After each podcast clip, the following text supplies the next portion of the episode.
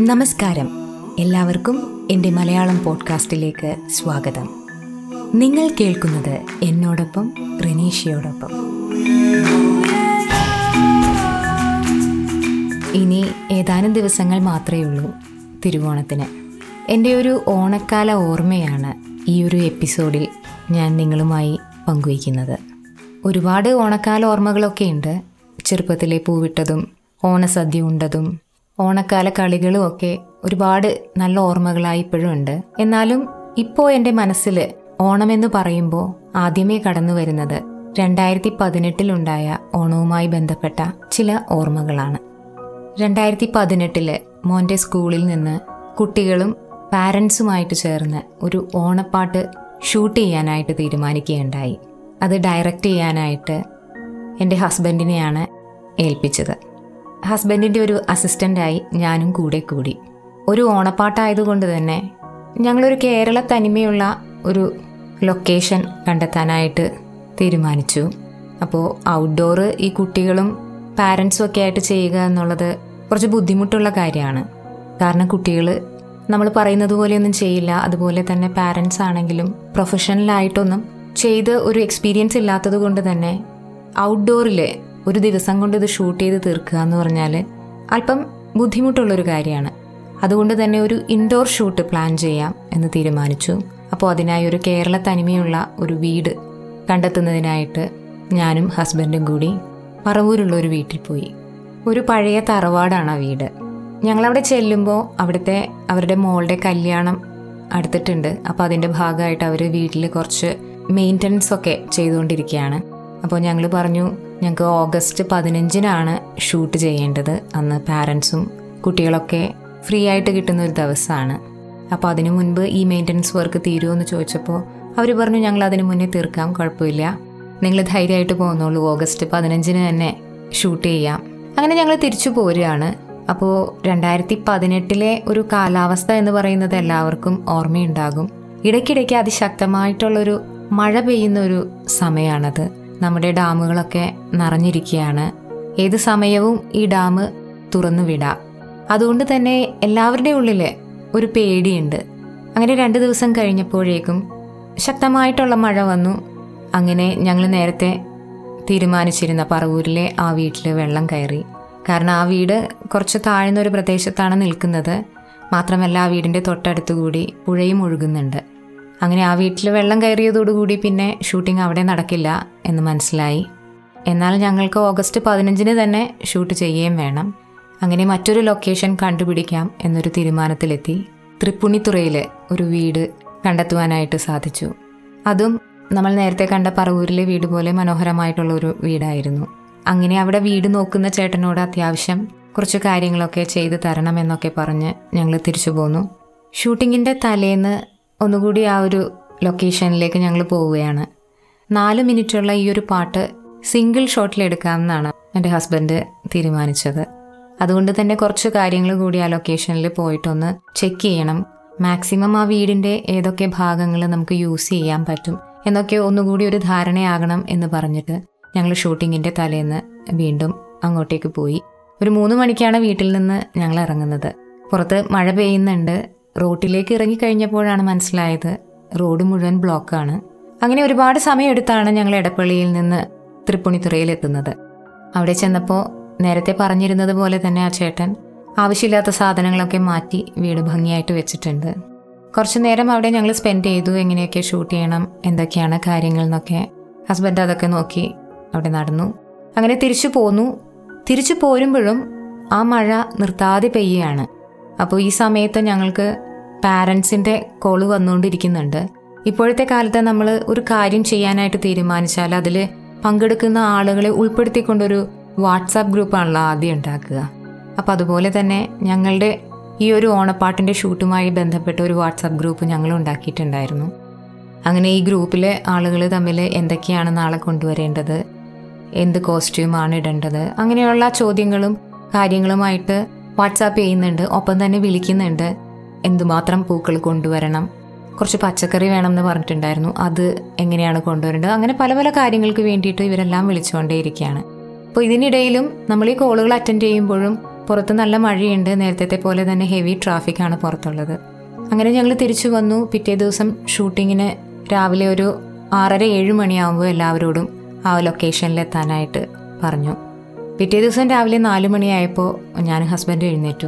ഒരു ഷൂട്ടിംഗ് ഒക്കെ നടക്കുമ്പോൾ നമുക്ക് തലേന്ന് അത്രമാത്രം ഒന്നും ഉറങ്ങാനൊന്നും സാധിക്കില്ല. സമയമായോ എന്നൊക്കെയുള്ളൊരു ഇതിൽ നമ്മൾ ഇടയ്ക്കിടയ്ക്ക് എഴുന്നേറ്റ് നോക്കിക്കൊണ്ടേയിരിക്കും അലാറം വെച്ചാലും. പുറത്ത് പിന്നെയും മഴ പെയ്തുകൊണ്ടിരിക്കുകയാണ്. തലേന്ന് വൈകുന്നേരം മൂന്ന് മണിക്ക് ഞങ്ങൾ ഇറങ്ങുമ്പോൾ തുടങ്ങിയുള്ള മഴ ഇതുവരെ നിന്നിട്ടില്ല. ഇടയ്ക്കിടയ്ക്ക് ഉറക്കത്തിൽ കണ്ണ് തുറക്കുമ്പോഴും ഈ മഴയുടെ ശബ്ദം കേട്ടുകൊണ്ടിരിക്കുകയാണ്. അപ്പോൾ ഞങ്ങൾക്ക് ടെൻഷനായി ഇത് ഷൂട്ട് ചെയ്യാൻ പറ്റുമോ? എങ്ങനെയൊക്കെയാണ് അവസ്ഥയെന്ന് അറിയില്ലല്ലോ. അങ്ങനെ വാട്സാപ്പ് ഗ്രൂപ്പ് എടുത്ത് നോക്കിയപ്പോൾ എല്ലാ പാരൻസും ഈ ഒരു സംശയം ചോദിക്കുന്നുണ്ട്. നമുക്ക് ഇന്ന് ഷൂട്ട് ചെയ്യാൻ പറ്റുമോ ഞങ്ങൾ വരണോ? എന്നൊക്കെ.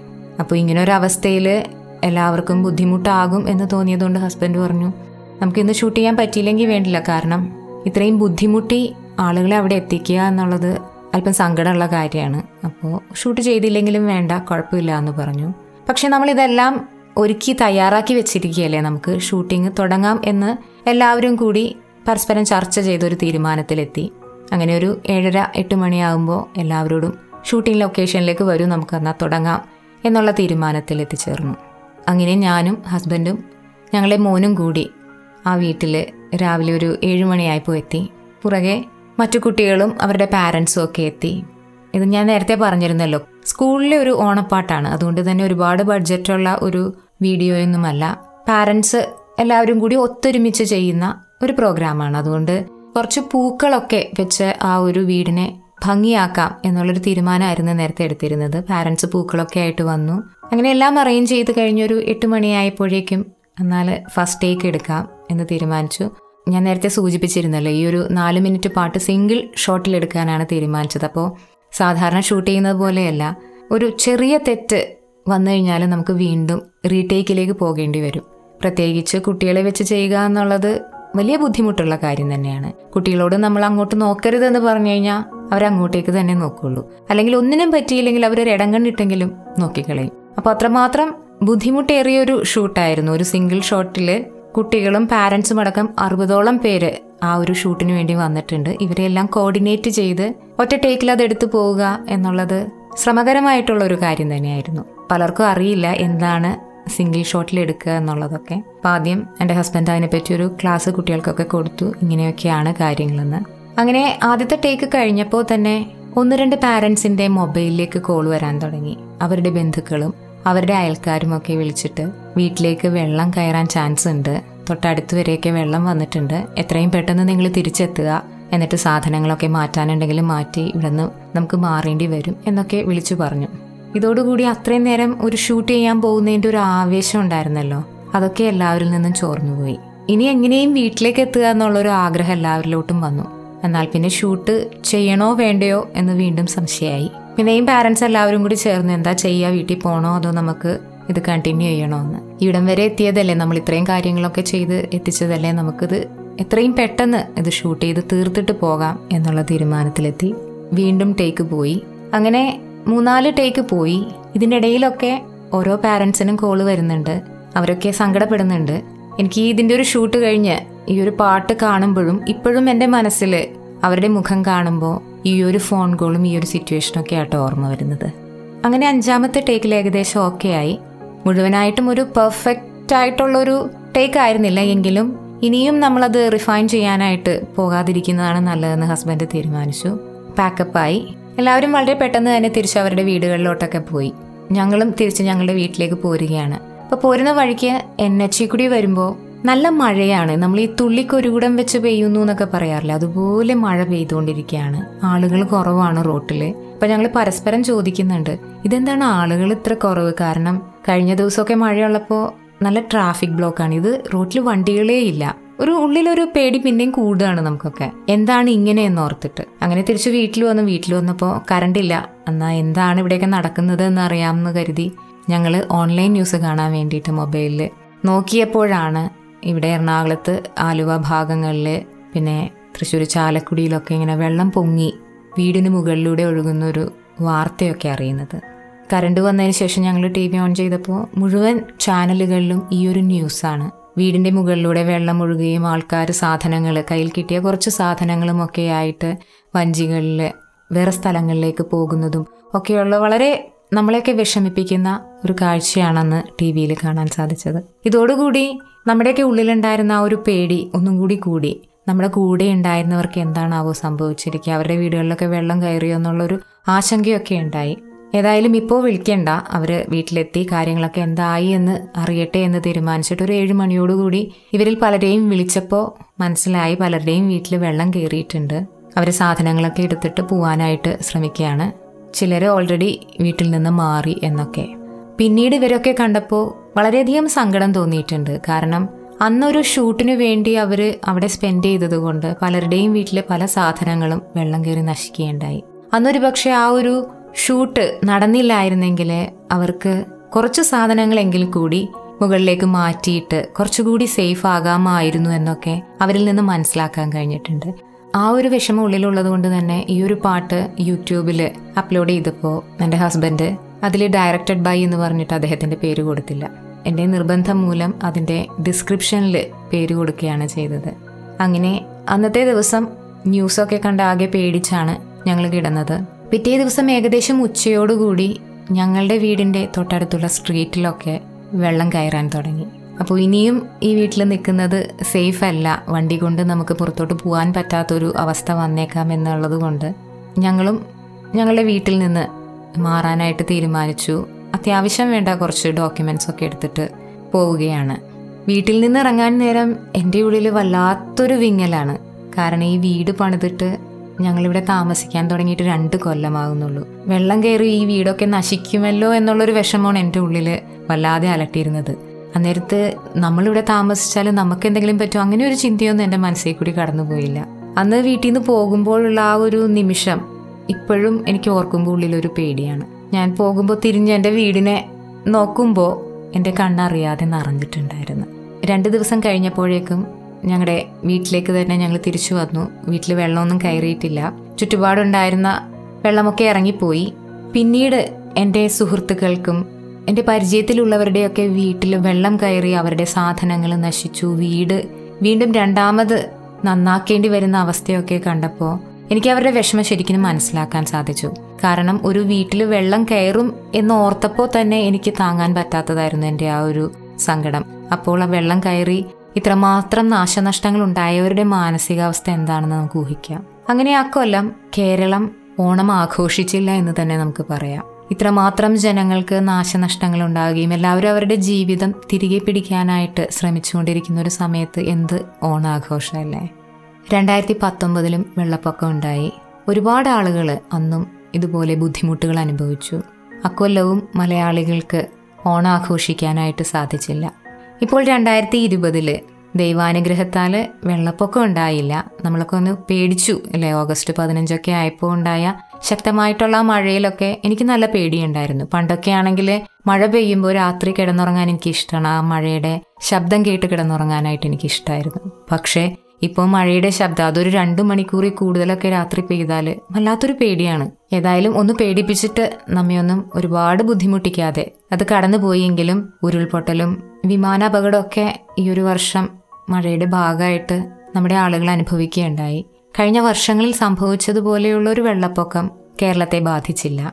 എങ്കിലും കോവിഡ് മൂലം ഈ ഒരു കൊല്ലം നമ്മൾ മലയാളികൾക്ക് ഓണാഘോഷിക്കാനായിട്ട് പറ്റുന്നില്ല. പലർക്കും സാമ്പത്തികമായിട്ടുള്ള ബുദ്ധിമുട്ടുണ്ട് ഓണാഘോഷിക്കാനായിട്ട്. ഇങ്ങനെ ഒരു അവസ്ഥയിൽ ഓണക്കോടിയൊക്കെ വാങ്ങി എങ്ങനെ ഓണാഘോഷിക്കാനാണ്? മാത്രമല്ല ഓണക്കോടി വാങ്ങിയാലും ഇതൊക്കെ ഇട്ട് എവിടെ പോകാനാണെന്ന് നമ്മൾ മലയാളികൾ ചിന്തിക്കാൻ തുടങ്ങിയിരിക്കുന്നു.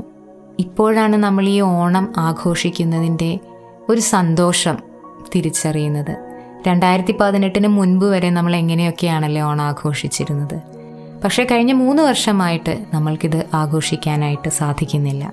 നമ്മളത് ആഘോഷിച്ചിരുന്ന കാലത്ത് നമുക്കതിന്റെ വില അറിയില്ലായിരുന്നു ഇപ്പോൾ അത് ആഘോഷിക്കാൻ പറ്റാത്ത ഒരു സമയമായപ്പോൾ നമ്മൾ ആ പഴയ കാല ഓണത്തെ പറ്റിയൊക്കെ ഓർക്കുകയാണ്. നമുക്ക് അങ്ങനെയൊക്കെ സാധിച്ചിരുന്നല്ലോ. ഇനി എന്നാണ് സാധിക്കുക എന്നൊക്കെ നമ്മുടെ മനസ്സിലൂടെ ഇങ്ങനെ കടന്നു പോവുകയാണ്. രണ്ടായിരത്തി പതിനെട്ടിലെ പ്രളയത്തിന് ശേഷം ഞാനും ഹസ്ബൻഡും കൂടി ഞങ്ങളുടെ ഒന്ന് രണ്ട് സുഹൃത്തുക്കളുടെ വീട്ടിലൊക്കെ പോയിട്ടുണ്ടായിരുന്നു.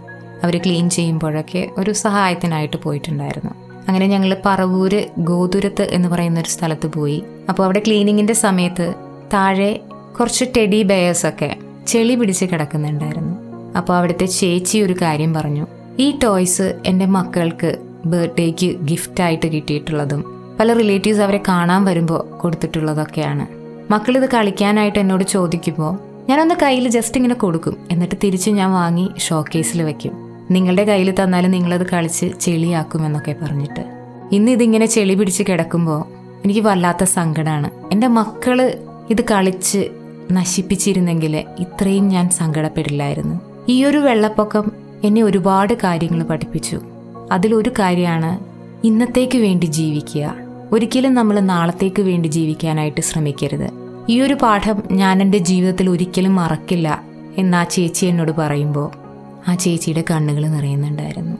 എന്നാൽ വെള്ളപ്പൊക്കവും കോവിഡും പോലെയുള്ള ദുരിതങ്ങൾ നമ്മളെ ഓർമ്മിപ്പിക്കുന്നത് ഇന്നേക്കു വേണ്ടി ജീവിക്കാനാണ്. ഈ ഒരു കോവിഡൊക്കെ മാറി അടുത്ത കൊല്ലമെങ്കിലും നമ്മൾ മലയാളികൾക്ക് ഒന്ന് സമാധാനമായിട്ട് ഓണം ആഘോഷിക്കാനായിട്ട് സാധിക്കട്ടെ എന്ന് ഞാൻ ആഗ്രഹിക്കുകയാണ്. എന്റെ ഈ ഓണക്കാല ഓർമ്മയിൽ ഞാൻ പറഞ്ഞ ആ സിംഗിൾ ഷോട്ട് ഓണപ്പാട്ടിന്റെ രണ്ട് വരികൾ നിങ്ങൾക്കായി കേൾപ്പിക്കുകയാണ്. തെളിഞ്ഞു ചിങ്ങം കേരള ഓർമ്മകൾ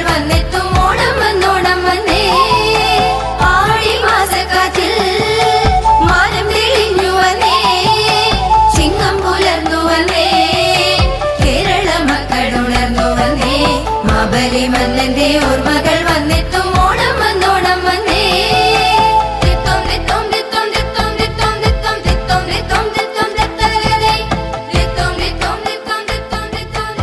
കൂടുതൽ വിശേഷങ്ങളുമായി അടുത്ത എപ്പിസോഡിൽ കണ്ടുമുട്ടാം നിങ്ങളോടൊപ്പം റെനീഷ്യ